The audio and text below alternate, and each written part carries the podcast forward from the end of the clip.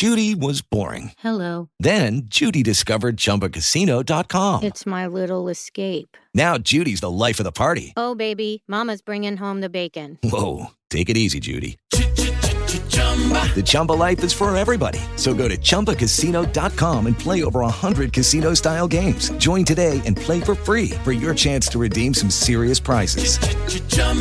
ChumbaCasino.com. No purchase necessary. Void where prohibited by law. 18 plus terms and conditions apply. See website for details. Hello, it is Ryan, and I was on a flight the other day playing one of my favorite social spin slot games on chumbacasino.com. I looked over the person sitting next to me, and you know what they were doing? They were also playing Chumba Casino. Coincidence? I think not. Everybody's loving having fun with it. Chumba Casino is home to hundreds of casino style games that you can play for free anytime, anywhere, even at 30,000 feet. So sign up now at chumbacasino.com to claim your free welcome bonus. That's chumbacasino.com and live the Chumba life. No purchase necessary. VGW. Void prohibited by law. See terms and conditions. 18 plus.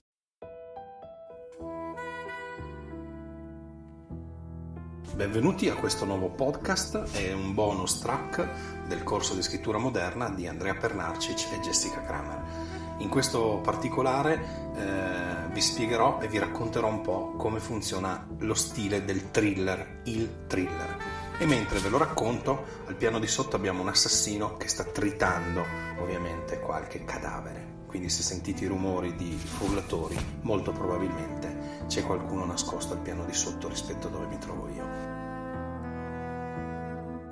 Allora, il romanzo thriller è un suspense per eccellenza, quindi lo scopo del thriller è quello di tenere il lettore in tensione fino alla fine, ma proprio per questo non è un genere facile da scrivere, anche perché bisogna ipotizzare di arrivare fino al punto massimo di massima tensione e poi fare un testacoda, come lo definisco io, ovvero sia introdurre un capitolo che in qualche maniera ci porta, porta il lettore da un'altra parte, lo sposta nel tempo e nello spazio.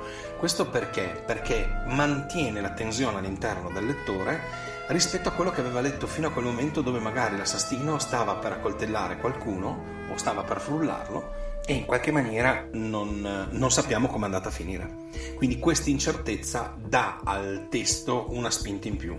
Questo vuol dire che è come se fossero due testi paralleli, sovrapposti, dove il primo si interseca al secondo. Il primo rappresenta l'azione negativa, pesante, drammatica, molto forte e eh, ha dei, dei ritmi molto veloci scanditi sia nel testo sia nei dialoghi e le azioni devono essere violente, veloci e devono interrompersi. L'altro testo invece è un testo che viene scritto con un tempo molto più lento. Più siamo lenti, più il lettore si incazzerà o comunque avrà la tensione di eh, sfogliare, leggere velocemente le pagine per arrivare subito al punto in cui si era interrotto. Questo per, per ovviamente creare quello che può essere la strategia di sviluppo. Ovviamente eh, le trame devono essere complesse, parlano di intrighi internazionali e attività illegali da smascherare. Eh, I personaggi affrontano continui imprevisti, quindi abbiamo sempre dei colpi di scena, ma alla fine l'eroe vince sempre, oppure muore e resuscita. Quindi ci sono dei punti sui quali poi, quando vedremo il viaggio dell'eroe, cercheremo di approfondire e capire meglio. Uno di questi esempi è il Codice da Vinci di Dan Brown nel quale ovviamente eh, c'è tantissima azione, ci sono tantissimi enigmi da, da scoprire, da, da, da, risolvere e ci sono un sacco di assassini diversi che eh, lottano in qualche maniera per ottenere eh, quello che può essere diciamo l'informazione, il tesoro o quant'altro, ma che lottano anche per uccidere i protagonisti del, del romanzo. Quindi, a seconda delle tematiche proposte, si possono riconoscere alcuni sottogeneri del thriller che sono un po' particolari. Proviamo a vederlo. Allora, il thriller catastrofico, in cui l'azione ruota intorno a una catastrofe naturale o a una catastrofe artificiale come un'epidemia. Eh, facciamo un esempio pratico: Michael Crichton con Andromeda un romanzo stupendo eh, del 1963 ma attualissimo che eh, racchiude in sé praticamente la storia di un, uh, un momento drammatico vissuto negli Stati Uniti, eh, prende spunto da storie vere che poi vengono romanzate, eh, si svolge in uh, una cittadina particolare e all'interno invece degli ambienti di laboratorio. E tutto nasce partendo proprio da questo incidente gravissimo del quale ci si, solo alcuni si rendono conto di quello che è capitato. E si cerca in ogni modo di riuscire in qualche maniera a eh, si cerca in ogni maniera di sconfiggere il nemico, diciamo l'assassino, che in questo caso non è personificato in una persona fisica, ma è un batterio, quindi è una cosa che è in sapore, in colore, in odore, non si vede, c'è ma non si vede, è latente.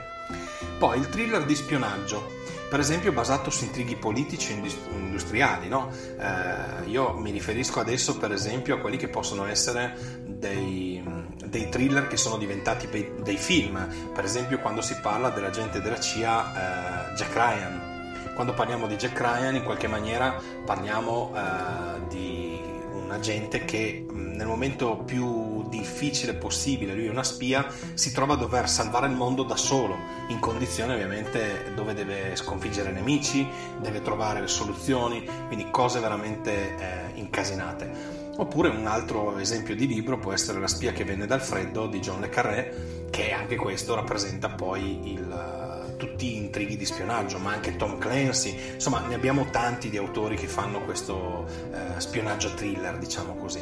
Il thriller legale, in cui l'azione eh, si svolge nelle aule di un tribunale, i personaggi sono giudici e avvocati.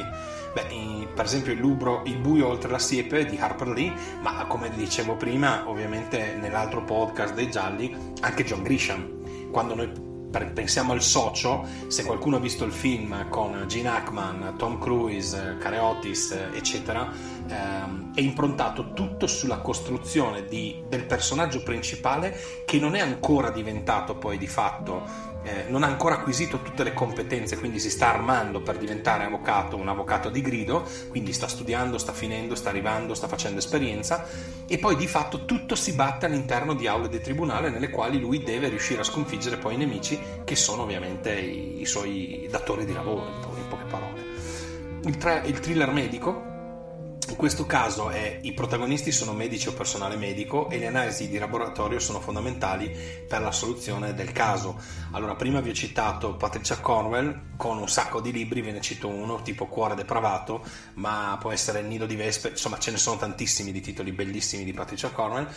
Eh, dove eh, tutto quello che si vede è eh, come la serie televisiva CSI Crime, nella quale però al posto di avere tanti investigatori eh, da un punto di vista medico, qui ce n'è uno solo che è Kay Scarpetta, che è il personaggio principale che Patricia Cornwell poi ripete in tutta la serie di libri e romanzi che vanno in sequenza uno dietro l'altro. Il thriller psicologico, in cui lo scontro tra i buoni e i cattivi si svolge a un livello mentale eh, molto profondo piuttosto che fisico, e in questo caso possiamo prendere un, il thriller di Thomas Harris, che è Il silenzio degli innocenti, che poi è diventato uno dei film cult con Anthony Hopkins, no? Insomma, eh, in questo caso viene utilizzata tutta la maestria, la competenza di questo assassino efferato che si mangiava le proprie vittime eh, per riuscire a catturare un qualcuno che sta in qualche maniera, eh, diciamo, replicando, eh, clonando quello che aveva fatto lui, portando avanti questo suo mestiere, diciamo, di eh, assassino killer. E Ovviamente in questo caso eh, si basa molto sul rapporto tra il protagonista o la protagonista del nostro romanzo e la parte psicologica, quindi la parte che comunica e che dà le informazioni al personaggio. Thriller tecnologico, normalmente incentrato su azioni militari che possono rivol- diciamo così, risolversi solo grazie all'uso della tecnologia più avanzata.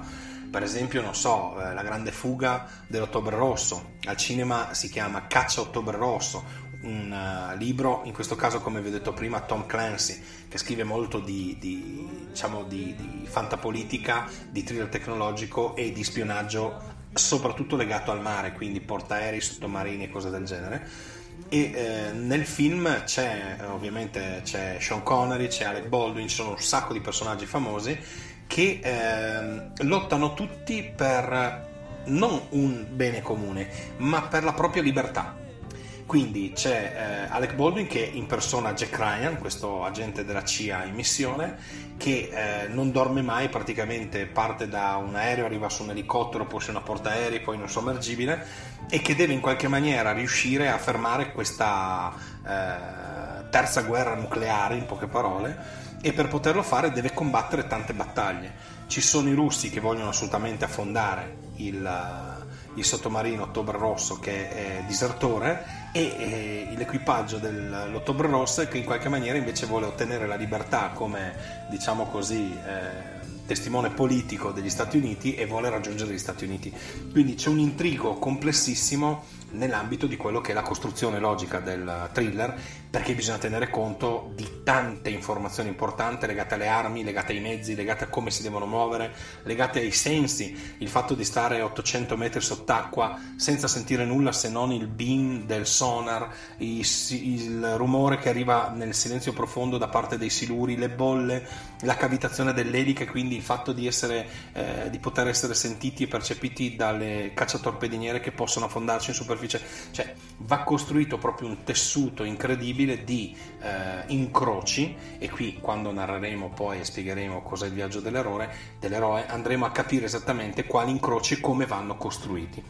Quindi a voi la scelta, ve ne ho raccontati un bel po' il podcast finisce qui, questo è un bonus track, il prossimo sarà l'avventura e l'azione e quindi di conseguenza cercheremo di entrare sempre di più a spiegare tutti gli stili narrativi per eh, agevolare diciamo il vostro cammino in questo mondo particolare che è la scrittura. Grazie a tutti e alla prossima.